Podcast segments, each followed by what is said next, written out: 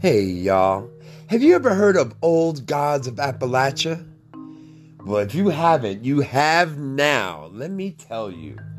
This is a horror anthology podcast, and it is absolutely amazing. They have characters, they have actors, they have different people doing voiceovers. It is so ridiculously dope. Y'all gotta check this out. Um, I'm, I'm like, I'm enthralled. I'm, I, I can't stop listening to it. This shit is crazy. And I gotta tell you, all the actors are, they're straight, they're queer, they're black, they're of color, they're male, they're female, they're they, thems, they, thems. They just, this thing is so diverse, man. And, and there's, there's actually some poets involved with this that I actually admire. So this is a big deal. Y'all gotta check out Old Gods of Appalachia wherever you listen to your podcasts.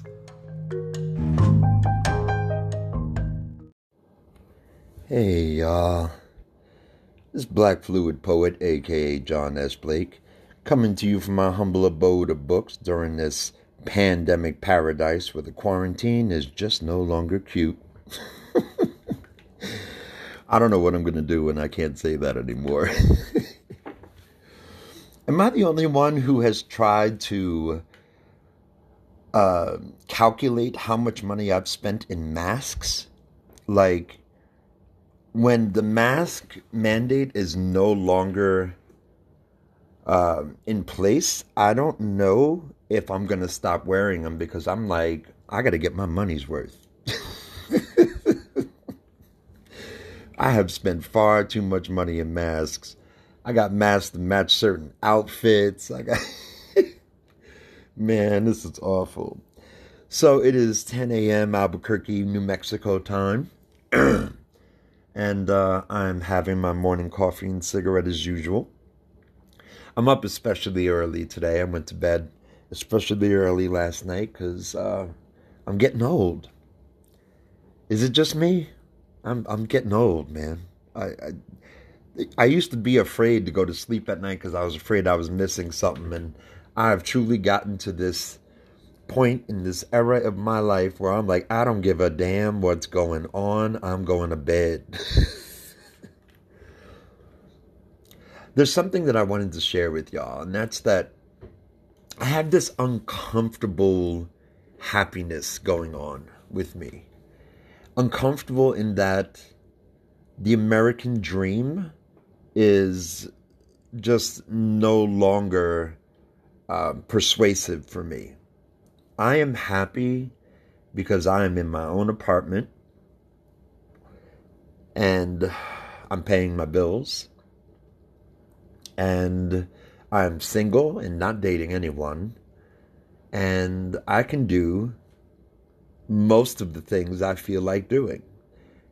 Those things with the exception that the expense of them would be too much traveling. I'd love to see Africa, things of that nature. But for the most part, my life is exactly what I've always wanted it to be. I've always had a dream of sitting at my desk someday with my ashtray to the left and my coffee to the right and just enjoying writing. And that is where I am right now. That's what I've always wanted. And I'm here. And so I have reached a goal. I have attained um, a position in life that I've always wanted. And I feel awkward not wanting more. Although I will admit, at work the other night, uh, I was working at this restaurant, waiting tables, and there was a couple in a booth, and they were sitting on opposite sides, and then uh, the woman gets up to sit on the other side with her partner, and the partner like pulled he pulled her so close that you know they leaned all the way into the deepest like nook in the in the booth and she just leaned up against him and he held her and they read the menu together. And y'all, I got to tell you, with all the atrocities going on in the world, with all of the violence and financial woe, just to see this couple reading a menu together, it made me miss that type of intimacy. I was like, God, I just wanted to be both of them, either one, big spoon or little spoon in the booth. I wanted to be both of them simultaneously. I wanted to feel and express that kind of love, not giving a damn who was around us, you know? And it made me feel so warm. It made me feel grateful to be a part of the human existence. And those those moments are I have to tell you, those moments are few and far in between. I'm a person that tends to focus on the things that aren't right, that haven't, the problems that haven't been solved. And I will tell you, in that very moment, every problem, any problem that you could have raised to discuss at that moment was solved watching this couple love on each other.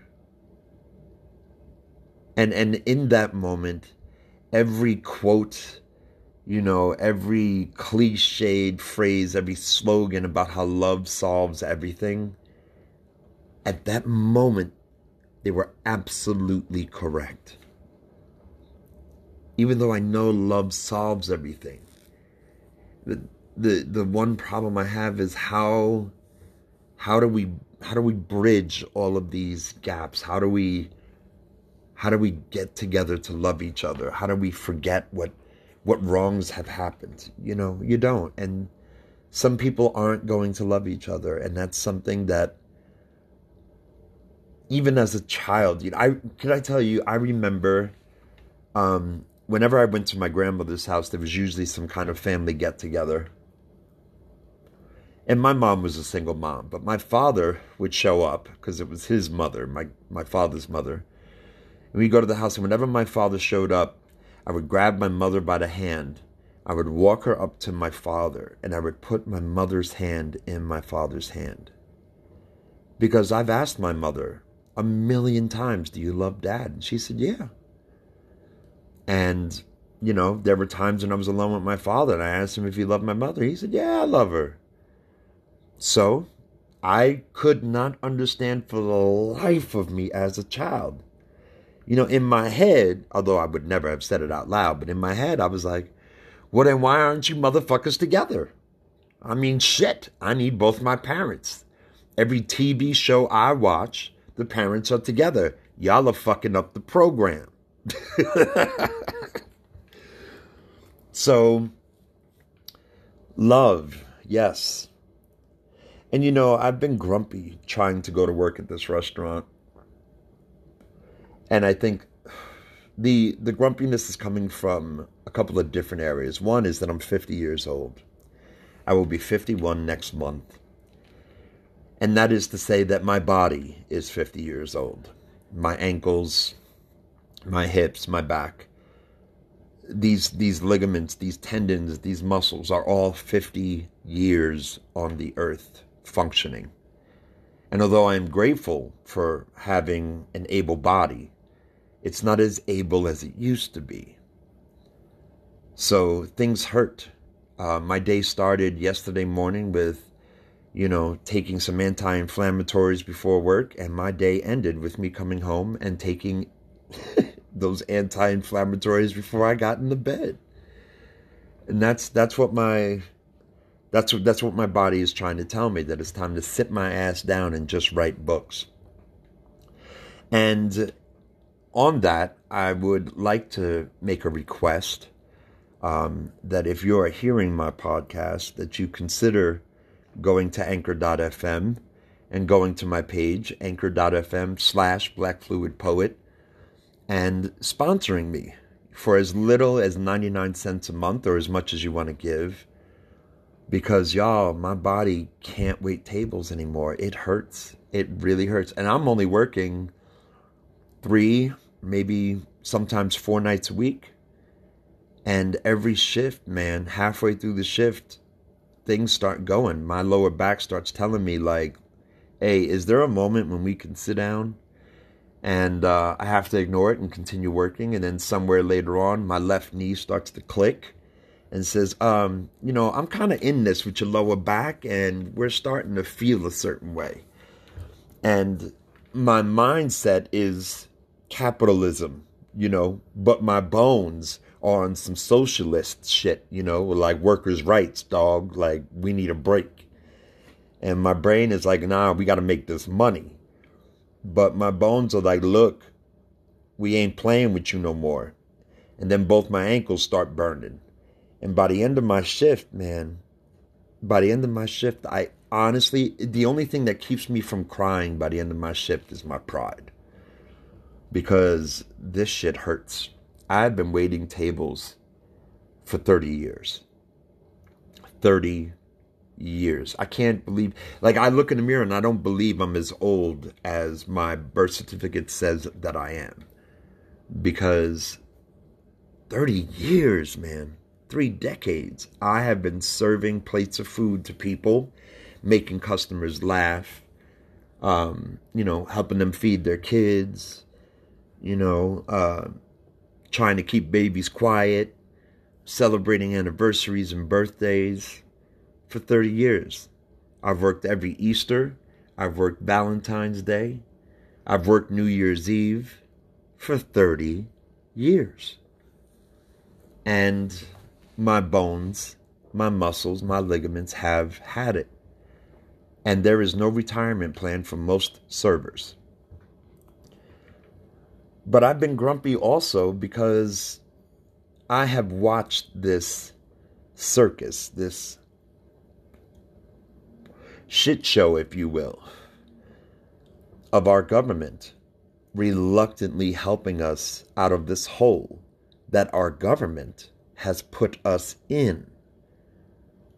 I've watched these people debate and read a 400 page bill out loud to stall and cry and complain and debate whether or not people are worth $15 an hour and a $1,400 check to help them get by. When I personally have only worked seven or eight weeks in a year. I have been in Albuquerque, New Mexico for a year. And there are two things that have saddened me about this. One is being so behind in a lot of my financial situations. My upfront bills are getting paid, my utilities, my rent, things of that nature but you know i still gotta i gotta pay off my active addiction you know um, getting sober and getting clean doesn't mean that the that the slate gets sober and clean you know and i got some stuff that i gotta clean off the slate i got credit card bills and you know old debt um, i know verizon's gonna be coming for me for their money and you know, I've gotten the first notice, I've gotten the second notice, I've, and now I'm at the wait till we see your ass on the block notice. It's on site notice. You know what I mean? so, uh, and and watching this government just drag their feet, knowing that you know, we have a centrist president who's never going to pass a uni- universal health care program. and I've seen even Democrats refuse to vote for this bill to get me this money to help me out. And, you know, before this epidemic, 55,000 people in the United States were dying every year because they simply couldn't afford to see a doctor. Let that sit for a second. An entire football stadium of people die every year because they can't afford to see a doctor. Now that's people. Now I often, you know, I'd like to think that it's, you know, elderly people, and somewhere in my ageist mind, that's almost acceptable because that's the country I've grown up in. But the truth is that some of those people are children. The truth is that none of these people are guilty of a crime. You know what I mean? It, just existing. And they they don't they didn't make enough money during their existence to take care of themselves once they've gotten ill and they've lost everything. You know, I, I some of my coworkers even I've seen them work with a fractured ankle. I've seen them work with sprained knees. I've seen them work with back braces on. I've seen them work eight, sometimes nine months pregnant, not because they just had a strong work ethic and wanted to be at work, but because they couldn't afford not to go to work. I have watched single mothers pull double shifts and been scared to ask them who's watching their kids because I remember my mother leaving me home so she could go to work when I was six, seven, eight years old because she didn't have a choice. And y'all, I've been cranky. Like about two hours before my shift, I start getting angry because, damn it, I don't want to pay my taxes. I don't want to work and give any money to a government that has dragged its ass to help me out in my time of need.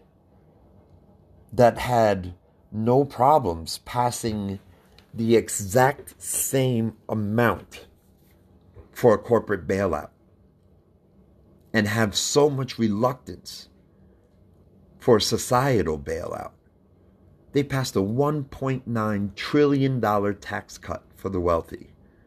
And now they have a problem with passing a $1.9 trillion bailout for people who can't pay their rent, for people who couldn't go to work, for people who did go to work but aren't making enough money.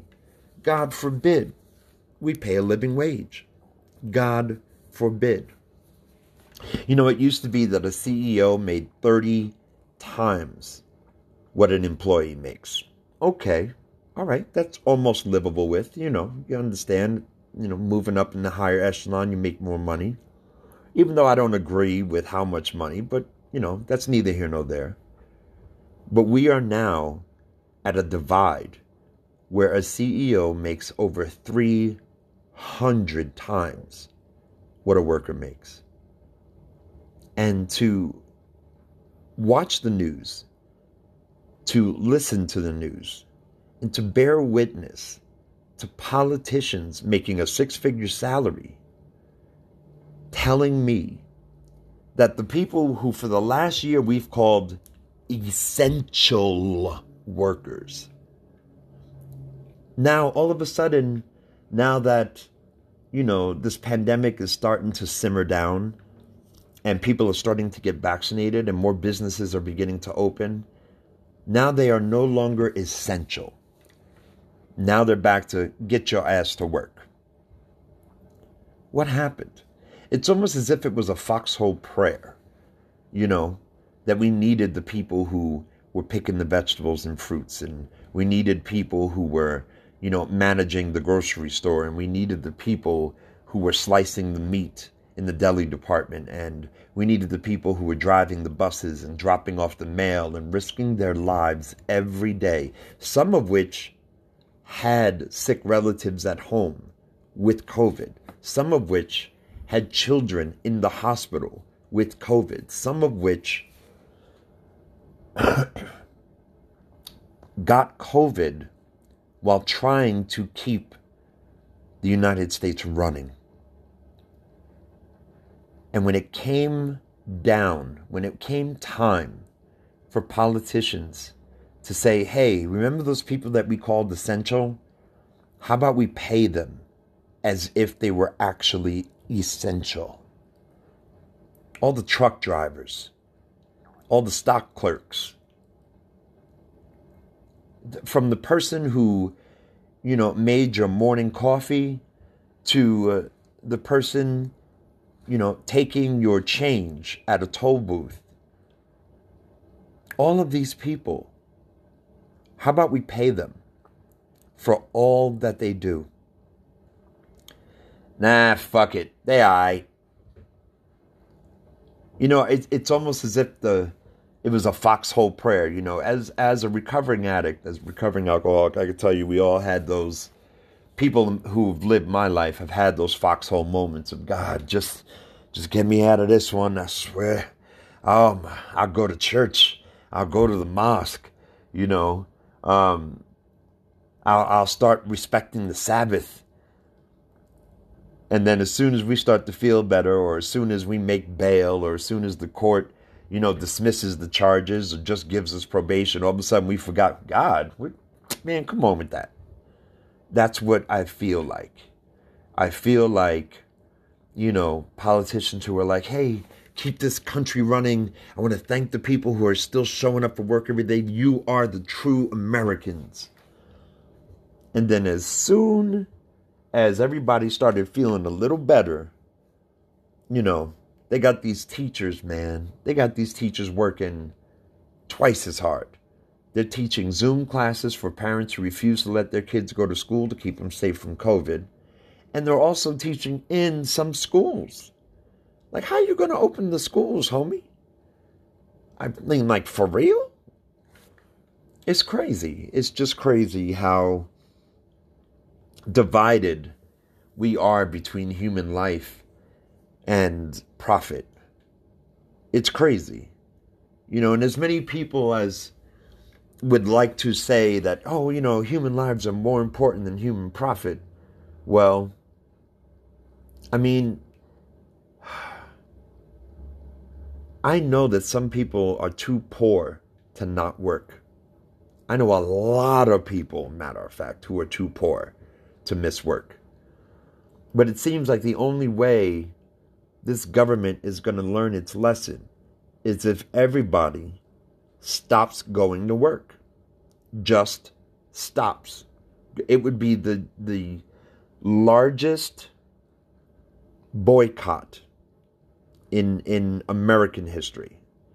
Now mind you, what they're not showing us are all the workers in India, all the farm workers in India, when they tried to create a free market system, when, which is now makes sense why Trump was going to India so often, right? So they're trying to create this free market system, and a lot of poor farmers are going to lose out. So the farmers are boycotting in India. There's over 300 million farmers who are refusing to work.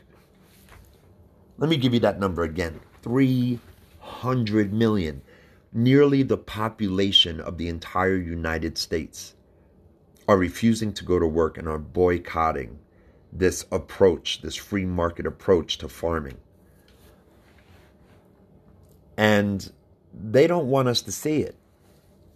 You know, Amazon employees who are boycotting, it's not making the news. We need to get these unions back up. We need to start caring about each other's well being.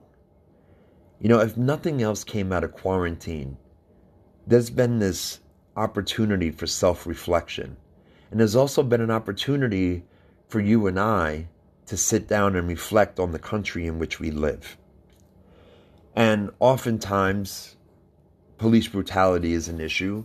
And oftentimes, it's, you know, queer rights has been an issue. But basic human decency is always on the table for discussion. And that boggles me. Basic human decency.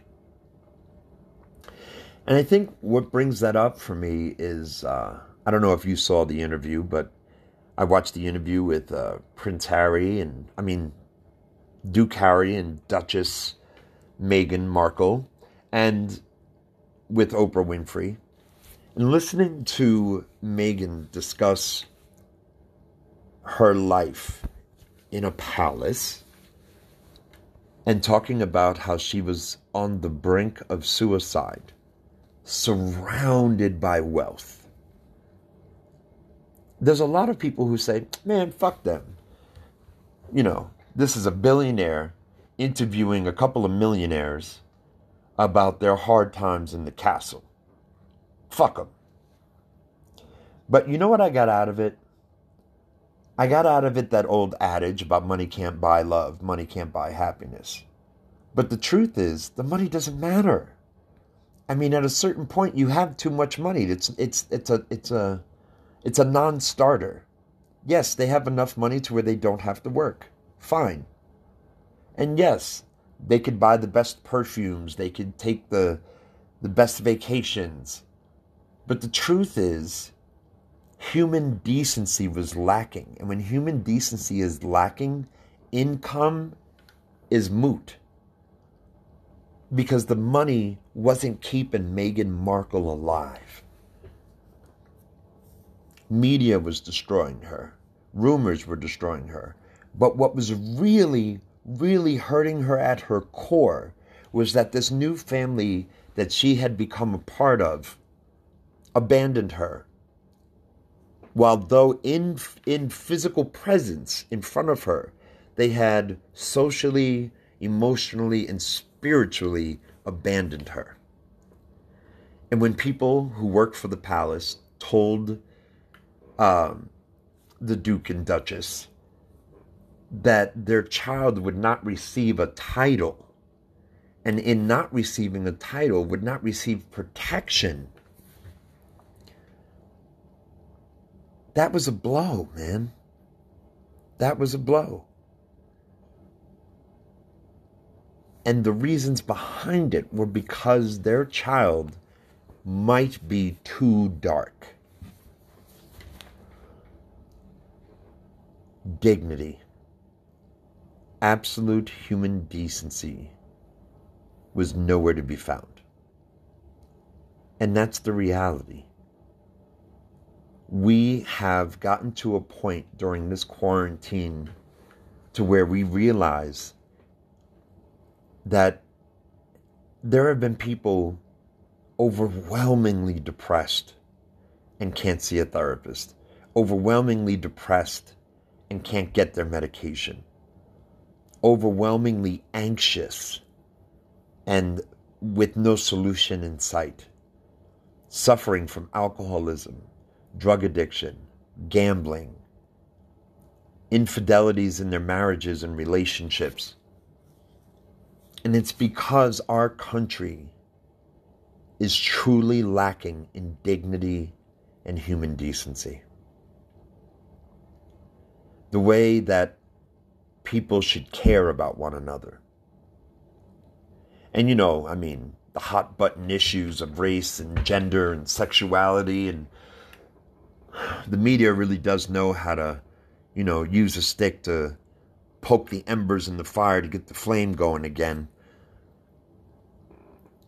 but somewhere somewhere in the near future we are going to have to decide that human decency and dignity is more important than whoever's in office is more important than red or blue. And we I, I, I don't have an answer y'all. Because even though all of these things are easy to say they're much harder to do. But we have truly forgotten about human decency and dignity in America. And, you know, some people may suggest that, you know, the United States has never had it. And that's a valid point. It's a valid position to have. Because, you know, in looking around at history, you know, even though white people may have had it, I can tell you right now, the indigenous have never had it. And I mean never, I mean up until this day, right now in March of 2021.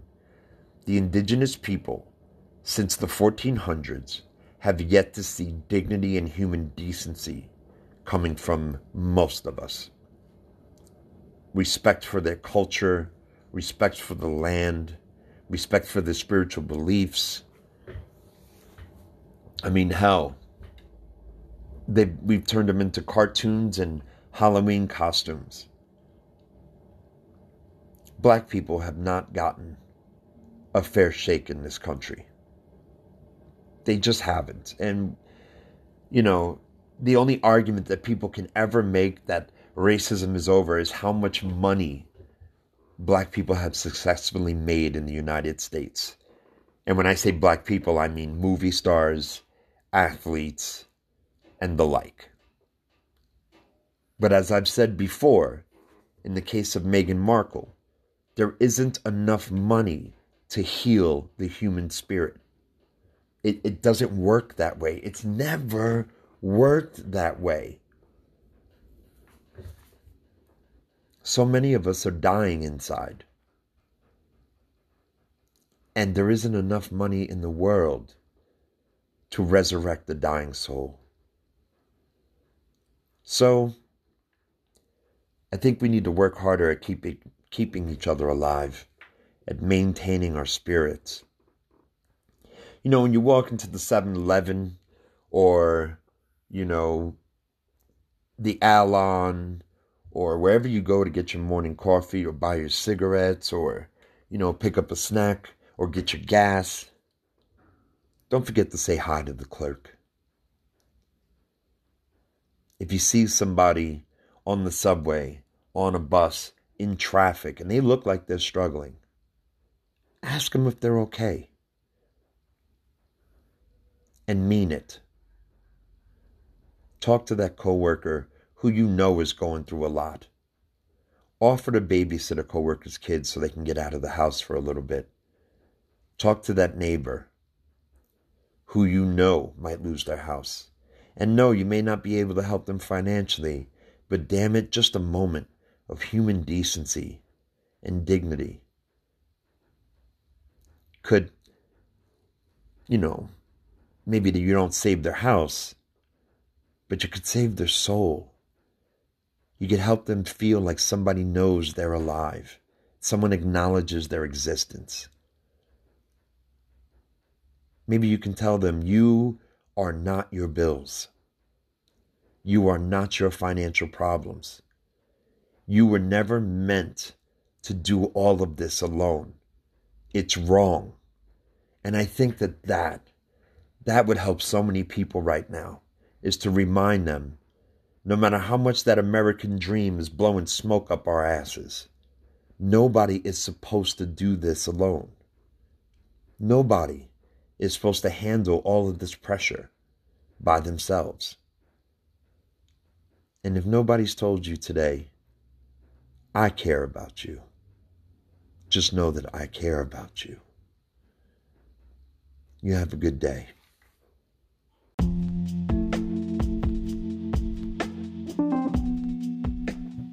Hey, y'all. Your fam, Black Fluid Poet. Check it out. If you love this podcast. I want to thank you for favoriting the podcast because it means the world to me. However, the way I can get more advertisers is to have more subscribers.